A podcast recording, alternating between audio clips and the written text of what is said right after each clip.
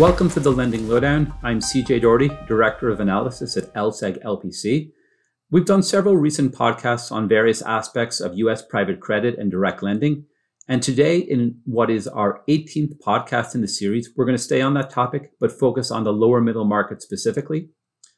And so I'm delighted to be joined by Dan Lee, partner at Comvest Credit Partners. And Dan spoke at LPC's annual loan conference a couple of weeks ago here in New York. He was on a panel primarily focused on the lower middle market. So I thought it would be a good idea to bring him on here so he can share his thoughts with us again. And so, Dan, thanks for joining me. Yeah, likewise. Thank you, CJ. It's great to be here. And so, Dan, before we dive into the Q and A, can you give us a little bit of background on both yourself and Comvest Credit Partners? Absolutely. So, I'm a partner at Comvest Credit Partners. We're a uh, credit fund focused on the lower middle market. We define that as companies with less than 25 million of EBITDA. Uh, I have been a lender for the better part of 25 years. Uh, spent about 10 years at Cerberus. I've been at uh, Comvest for about 13 years, and building out uh, business lending business in the lower middle market, uh, both sponsored and non-sponsored. Okay, great. Now to start digging into current market conditions, how is sponsored direct lending activity held up in the lower middle market? So I would say it's generally held up better than the institutional market. So we've seen institutional uh, volume started declining significantly in the middle of 2022. They've come back slowly uh, over the course of 2023, but the, the lower middle market generally has held up. Volumes have been more steady. Uh, so they've certainly declined. And what we've seen with uh, a lot of trends over the uh, you know long time period is that the trends in the lower middle market tend to be not quite they tend to follow the larger market but to be not quite as volatile. And so i would say the market has remained open for business um, and then the direct lending market has also stepped up into the institutional market and taken some share. Uh, the on, on larger deals uh, direct lenders have been able to um, complete execution on, on large uh, deals that would have gone broadly syndicated, which were not when that market wasn't open. And so you've seen some of that money, some of that move, money move into that market, solve those problems. Uh, in the lower middle market, generally, I would say activity has continued, though certainly uh, we've felt some of the slowness seen in the in the overall market for sure. Okay, and, and lenders have faced an uncertain economic environment in recent times. You know, how, how have lenders navigated this environment? I'd say generally very carefully. I think you know lenders are generally raising the bar on on credit quality for sure. And so what we're seeing is there's a, a big bifurcation. So a healthy uh, M&A or refinancing market would include companies uh, that you would grade as an A, B, C, sort of a, a wide um, credit quality. We're generally seeing right now that it's the highest quality credits that are coming to market, and so and they're getting a lot of attention, frankly. So there's a supply demand imbalance. So you're seeing terms get um, very aggressive for some of the very high caliber companies that are coming to market and then below that, there's just really not a lot that's hitting the market. So the, in that sort of um, what we classify as BB minus C plus, where it's a company that um, might be on the smaller side or be in an industry that's a little bit out of favor you know, those generally are having trouble getting traction in the market. And so um, you're seeing a, a, market for high quality credits that that's pretty white hot, frankly. Uh, and then the rest of the market is is generally much quieter and terms widen pretty quickly. Okay. Now I want to talk a bit about documentation. Can you discuss, you know, legal document protections in the lower middle market and how they compare to the upper middle market and broadly syndicated market? You know, what do you see there?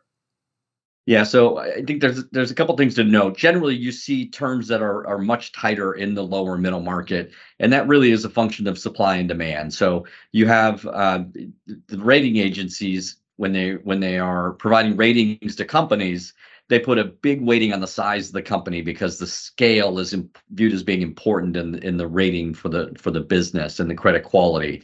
And so you see a lot more demand looking for rated securities, for larger securities, and that drives much, much wider terms. And those lenders would tell you that those companies deserve wider terms because they have more refinancing options. As you come down market, the companies generally do tend to be uh, further up on the risk scale for sure. But you can find businesses that are really high caliber and just happen to be in markets that are much smaller. So that's where we tend to focus is on on high credit quality businesses that that have very strong characteristics, but just don't operate in as large of a market. Uh, and what we find is on those businesses, you're able to negotiate much tighter document terms, and so that means uh, things like covenants, financial covenants, positive and uh, affirmative and negative covenants um, reporting requirements, which I know we're going to talk about separately, but you see that these terms get uh, to be much tighter. We did see some loosening as as lenders, as sponsors came down into the lower middle market, but I would say that was really on the, the limited to the highest credit quality across the lower middle market. Terms generally have been tight, and then it's worth mentioning things like uh, unrestricted subs or leakage of cash flow. Um, through um, dividends and and investments and junior junior debt. You know, those are things that you see uh, get very very loose in the larger market. They they really they've made their way into our market in a very small way, but the documentation tends to limit what the borrower can do. So it's a much stronger pool of collateral. Can you also talk about reporting requirements in the lower middle market and whether you would characterize them as advantageous to lenders? And also, do they have any drawbacks? Yeah, so you're able to get much better reporting. So I'll use the example. And many of our borrowers we get monthly reporting. It's it's common to get quarterly reporting if you get reporting at all in much larger companies. So um, yes, we we think reporting is an incredibly important um, tool in the communication that we use to identify the health of our borrower. And frankly, we use it on, on the front end of negotiating with a with a counterparty, whether it be a sponsor or the company directly to let them know we want that communication. We want to know that you're willing to share information about the current state of your business, about the current state of health, and then so we can sit down and talk through any challenges and and not be surprised uh, if things take a turn for the worse. And and so you know a lot of the things that happen to a business that you know um, appear to be challenges can present opportunities and so we really like to try to figure out where can we work with them to work through any challenges and, and or identify those opportunities but we think it's critical to get an early seat at the table period and reporting gives you an ability to ask more intelligent questions and to really figure out how do I get to to the table at a point when the business is is still performing at a level where I feel um, that there's there's a way to work through it with the borrower in a constructive way. Dan, now I'd like to pivot away from sponsored lending for a minute and get your thoughts on the, the risks and the opportunities in the non-sponsored market.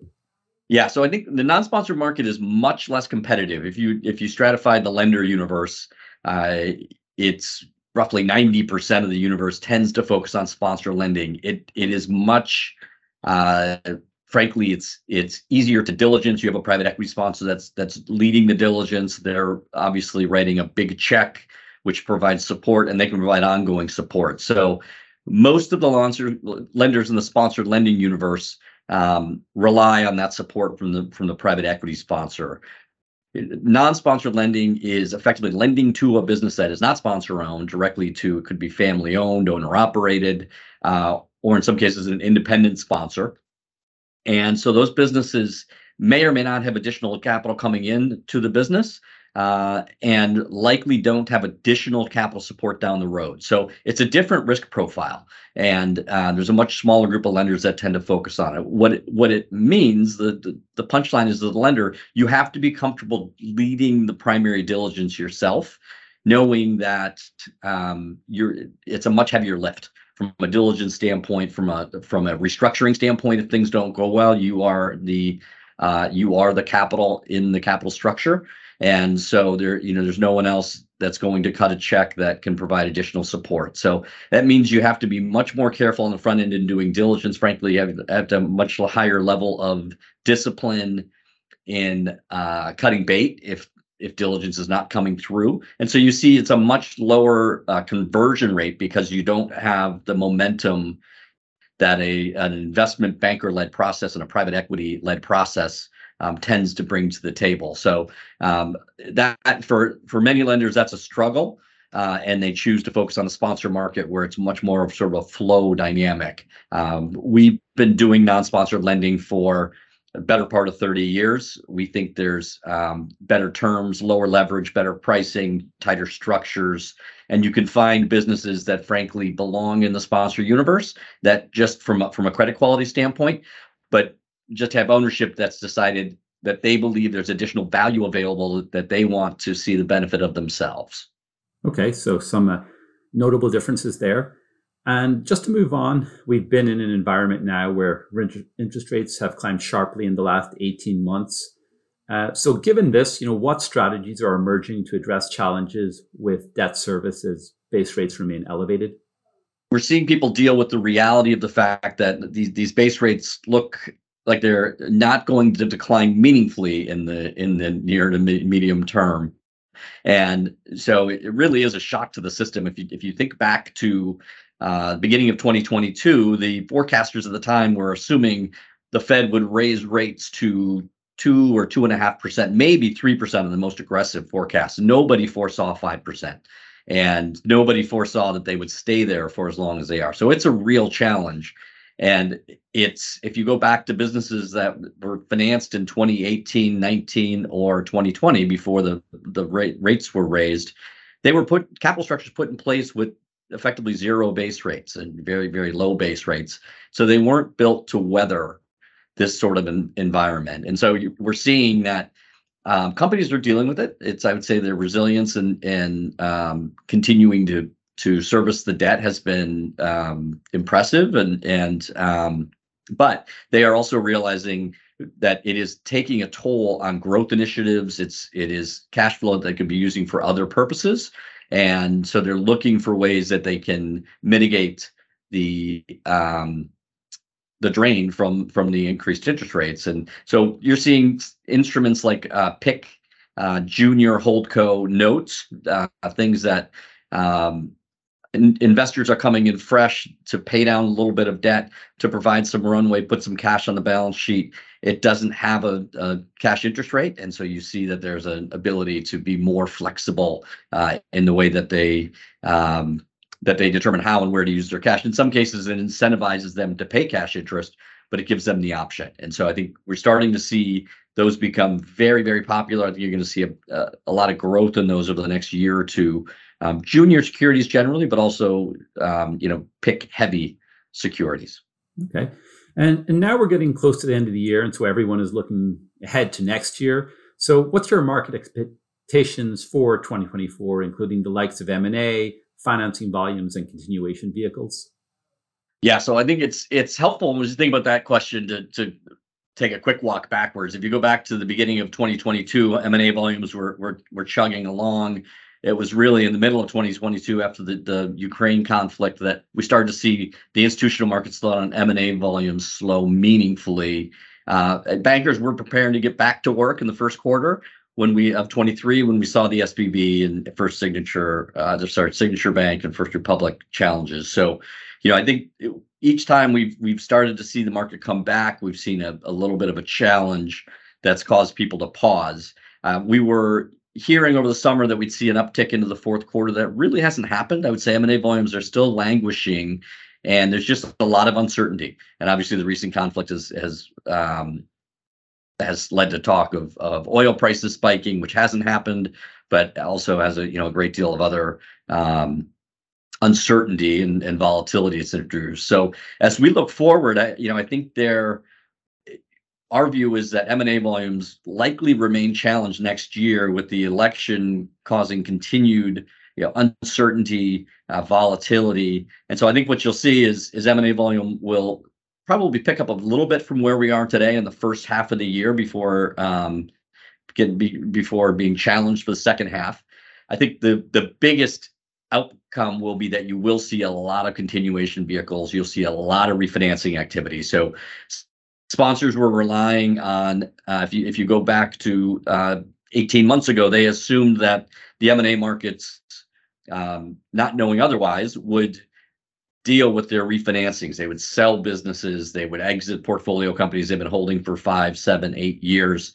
In some cases that's not going to happen. They're going to need to find alternatives. So refinancing will pick up frankly restructuring activity um, will pick up and then continuation vehicles will be a boom market over the next 24 months, the sponsors realize that you know they're not willing to accept the prices that are available for assets, and they believe in their businesses, and they have investors. The the challenge in those will be that you'll see uh, some investors get frustrated because they don't want to be making that decision themselves, the, the buy or sell decision. They they really um, had relied on the sponsor historically to make that decision and to live with the consequences. So I think you'll see some friction there. But generally, I think it's a good development for the market in the sense that we need to deal with these long-tailed assets, and it allows the market to do that in a way where it's not promoting sales at levels that are artificial. So, um, so I think continuation vehicles are are a healthy development in the private equity market, and I think you'll see a lot of activity there in the coming uh, two years, frankly. Okay, great. So much to look ahead to and monitor next year. And with that, we will wrap up for today. Thank you for joining me, Dan, and sharing your thoughts and experience. And we hope to hear from you again in future. Terrific. Thank you, CJ. And thank you all for tuning in. I invite you to check out our private credit news and analysis at loanconnector.com. Follow us on Twitter at LPC Loans. I'm CJ Doherty. Subscribe to the Lending Lowdown on your favorite podcast platform. When you contribute your fixed income deals to LSEG, they'll reach over half a million buy and sell side professionals around the world and be included in our industry leading league table rankings. To ensure we're capturing your entire deal flow, visit contribute www.lseg.com forward slash FI signup or contact our team at contribute at lseg.com. Make your deal count.